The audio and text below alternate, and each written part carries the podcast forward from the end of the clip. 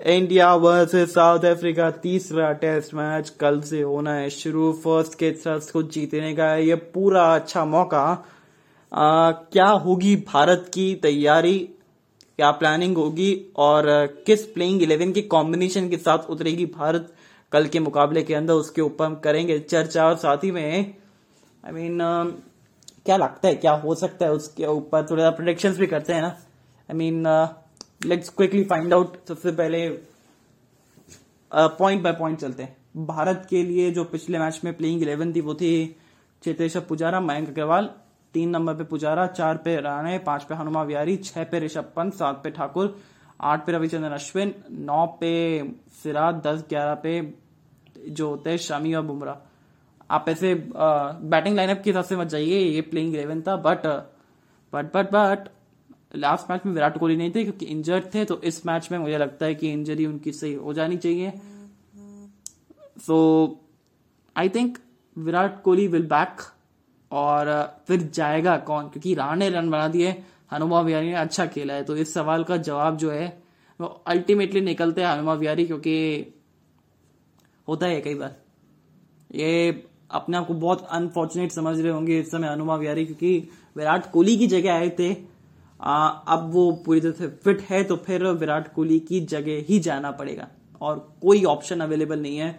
और मोहम्मद सिराज के बदले आई थिंक ईशांत शर्मा और माइट भी Umesh Yadav get a chance क्योंकि उमेश ने प्रदर्शन अच्छा किया था भारत सीरीज़ में भारतीय सीरीज़ में और ईशांत तो इंजर्ड होके वापस आए थे ना। दूसरे टेस्ट मैच में तो खेले ही नहीं थे और जब पहला खेले थे तो इतनी अच्छी रिदम में लगे भी नहीं थे तो फिर आई थिंक ये तो स्लाइट टेल्टेड टूवर्ड्स कह सकते हैं, उमेश यादव है, क्योंकि उमेश यादव के पास ना वो एक एक्स्ट्रा जिप मिलता है, एक एक्स्ट्रा पेस मिलता है जिसके चलते वो विकेट ले सकते हैं। और वो गेंद को रिवर्स भी करवा सकते हैं, हालाँकि जो कोकापुरा का गेंद है, वो इतना रिवर्स करता नहीं है बट क्या पता, कर जाए। आई मीन सीरियसली क्या पता कर जाए, क्योंकि आप और उमेश के पास वो एक्स्ट्रा पेस है ना, वो बाउंसर अच्छा लगाते हैं। कान के पास लगाते हैं तो यहाँ पे विकेट बाउंसर के लिए काम आने वाला है केप टाउन का विकेट तो इनको केप के अंदर रखिएगा अब केप टाउन में तो। ऐसी हमें उम्मीद भी लगती है भारतीय टीम से तो let's discuss about the playing eleven फटाफट से। देखिए प्लेइंग इलेवन भारत की ओपन करेंगे जो हमारे मयंक अग्रवाल और के राहुल नंबर तीन पुजारा चार पे विराट कोहली पाँच पे अजिंक्य राणे छह पे ऋषभ पंत सात पे रविचंद्रन अश्विन आठ पे शार्दुल ठाकुर नौ पे आ जाते हैं आपके पास। ईशांत शर्मा आपको बल्लेबाजी का ऑप्शन देते हैं। मतलब वो टिक सकते हैं बल्लेबाजी करके करने के लिए। बट फॉर्म uh, उनका साथ दे नहीं रहा है। तो मैं तो चाहूँगा कि उमेश यादव खेले बट क्या ईशांत शर्मा खेल जाएँगे? मुझे ऐसा लगता है। आई मीन ये टॉसअप होने वाला है। उमेश और ईशांत के बीच में I think I am going with Umesh but मैं सरप्राइज़ नहीं होगा कि टीम जो है वो ईशांत शर्मा के साथ जाए but my choice will be Umesh Yadav क्योंकि वो एक एक्स्ट्रा पेस लेके आते हैं, साथ ही में वो बाउंसर अच्छा लगाते हैं। उनका बाउंसर जो है वो सटीक बाउंसर रहता है, वो कान के पास रहता है तो थोड़ी सी सीढ़ियाँ बजवाते हैं कान के पास से तो I am going with Umesh but team management might go with Ishant Sharma. ऐसा मुझे लगता है। फिर बाकी दस ग्यारह तो शामी और बुमराह है ही। तो नो प्लेस फॉर सिराज क्योंकि अनफिट है। हैमस्ट्रिंग में खिंचाव आया था जिसके चलते वो पूरा हंड्रेड परसेंट इंटेंसिटी के साथ बॉलिंग नहीं कर रहे थे। तो आ, ये तो हो गई भारत की आइडियल प्रोबेबली प्लेइंग इलेवन एक तरीके से कह सकते हैं। और ये बेहतरीन प्लेइंग इलेवन होने वाली है। आ, अगर इस टीम में उमेश यादव आ जाते हैं तो फिर आ, मैं कहूँगा कि बेस्ट सिलेक्शन है क्योंकि उमेश के पास ना वो फॉर्म है वो रिदम है साथ ही में वो एक्स्ट्रा पेस है उमेश यादव के पास। तो ईशांत शर्मा की देखी जाए बात कर रहे तो वो इंजरी से उभर के आए तो आ, वो इतना इंटेंसिटी लगाएँगे वो क्या इतनी जान के लगा के गेंदबाजी करेंगे ये देखने वाली बात है। तो इस वजह से स्लाइट चांसेस कि उमेश यादव खेल जाए मैच मुझे ऐसा लगता है मोहम्मद सिराज की जगह। बाकी सब, अगर टीम मैनेजमेंट का डिसीज़न होता है, ईशांत शर्मा खेलेंगे तो फिर this no doubt about it because Ishant के पास सौ टेस्ट खेलने का एक्सपीरियंस है साउथ अफ्रीका में बहुत बार खेला है और अच्छा क्रिकेट खेला है पिछले कुछ सालों से तो। ईशांत ने बहुत इम्प्रूवमेंट किया। बट हालिया फॉर्म मैं जाऊँगा उमेश के साथ। अगर हालिया फॉर्म देखे और फिटनेस देखे ना मैं उमेश यादव के साथ जाऊँगा। तो ये तो हो गई बट अनफॉर्चुनेटली मेरे को लग रहा है अनुमा बिहारी का क्योंकि आई I मीन mean, संकट मोचक बन के आए थे पिछले मैच में यार। क्योंकि वो अगर 40 रन भी नहीं बनाते तो शायद 240 का टारगेट नहीं मिलता। पहले इनिंग में 20 रन का अच्छा योगदान दिया था। वहाँ अगर वो 20 रन का योगदान नहीं देते तो शायद भारत 200 के पार भी नहीं पहुँच पाता। सो so, ऐसे छोटे छोटे बैटल्स जो इन्होंने जीते हैं बट उसके बावजूद टीम से अनफॉर्चुनेटली बाहर बैठना पड़ेगा कल के मुकाबले में। ऐसा लगता है, क्योंकि और कोई जगह नहीं बचती है। एक जगह बचती विराट कोहली की जगह आ गए, और क्योंकि श्रेयस अय्यर भी इंजर्ड थे तो इस वजह से बाकी ये दो चेंजेस के अलावा और कोई चेंजेस लगेंगे नहीं, क्योंकि राणे रन बना दिए ये एक पॉजिटिव है। पुजारा ने भी रन बना दिए दूसरी इनिंग में भी तो ये भी एक बहुत बड़ा पॉजिटिव है बट अब थोड़ी बात करते हैं कि क्या क्या थ्रेट्स हो सकते हैं भारत के लिए।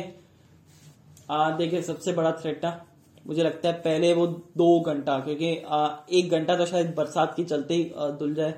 और माइट बी की पिच में थोड़ा मॉइस्चर रहे केप टाउन के अंदर जो मौसम है वो बरसात वाला है तो फिर कह सकते हैं, बरसात आ सकती है चांसेस माइट बी हाई तो उसके चलते थोड़ा डिले स्टार्ट हो बट अगर होता है गेम तो शुरुआती एक घंटा वो जो मॉइस्चर को सेट होने का टाइम देना पड़ेगा।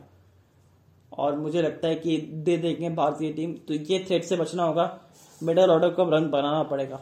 विराट कोहली के ऊपर भी वो प्रेशर कुकर एकदम से जमा हुआ है कि रन नहीं बने उनके भी। Let be very honest with that कि विराट कोहली के भी रन नहीं निकले पिछले कुछ सीरीज़ से। पिछले कुछ ऑलमोस्ट 2019 में आया था, आखिरी शतक, उसके बाद एक ही शतक नहीं आया है। और ये चिंताजनक वाली बात है क्योंकि विराट कोहली अगर रन नहीं बना रहे ना, फिर आप दिक्कत में आ सकते हैं। क्योंकि पुजारा और राणे की भी साथ में रन नहीं निकले। ऋषभ पंत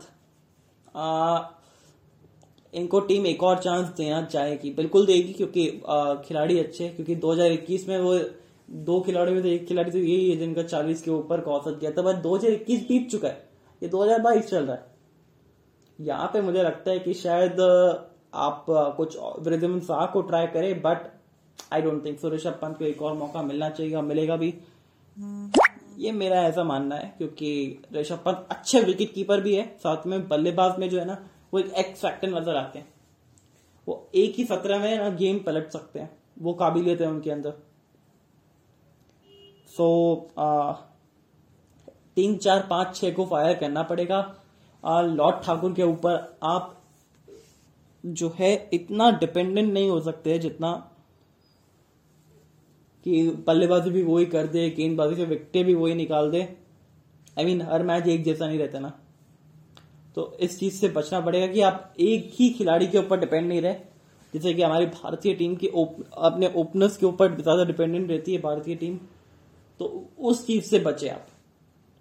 ये जो थ्रेड से वो बता देंगे और अगला प्रिडिक्शन पहले दिन शायद जो टीम बल्लेबाजी करे वो ऑल आउट हो सकती है। आई मीन क्योंकि पिच पर मॉइस्चर रहेगा तो थोड़ा संभल के खेलना पड़ेगा और उस टाइम पे जब विकटे जाएगी ना तो धड़ाधड़ विकटे जाएगी जाएगी। केप टाउन में थोड़ी सी मदद मिलती है तेज गेंदबाजों को। और इनके पास मार्को जेनसन है लुंगी अंगीडी है रबाड़ा है जो कभी भी कबाड़ा कर सकते हैं तीनों लोग। तो इस चीज़ से बचे। बस यही है मेरी प्रोडिक्शन तो और बाकी दिल से चाहते हैं यार इंडिया जीते। बिकॉज़ ये फ़र्स्ट का थ्रस्ट ना बहुत अपन ने uh, बहुत लंबे समय तक हासिल नहीं करा है। इस बार साउथ अफ्रीका में भी फतेह हासिल कर लेते so all the best team India my messages यही है कि भारतीय टीम के लिए कि ऑल द बेस्ट जीत के आइए मुकाबला। और सबको बता दीजिए, भारतीय टीम क्यों है बेस्ट क्योंकि हमें जीतना ये फ़र्स्ट का थ्रेस्ट So take care tata bye bye see you.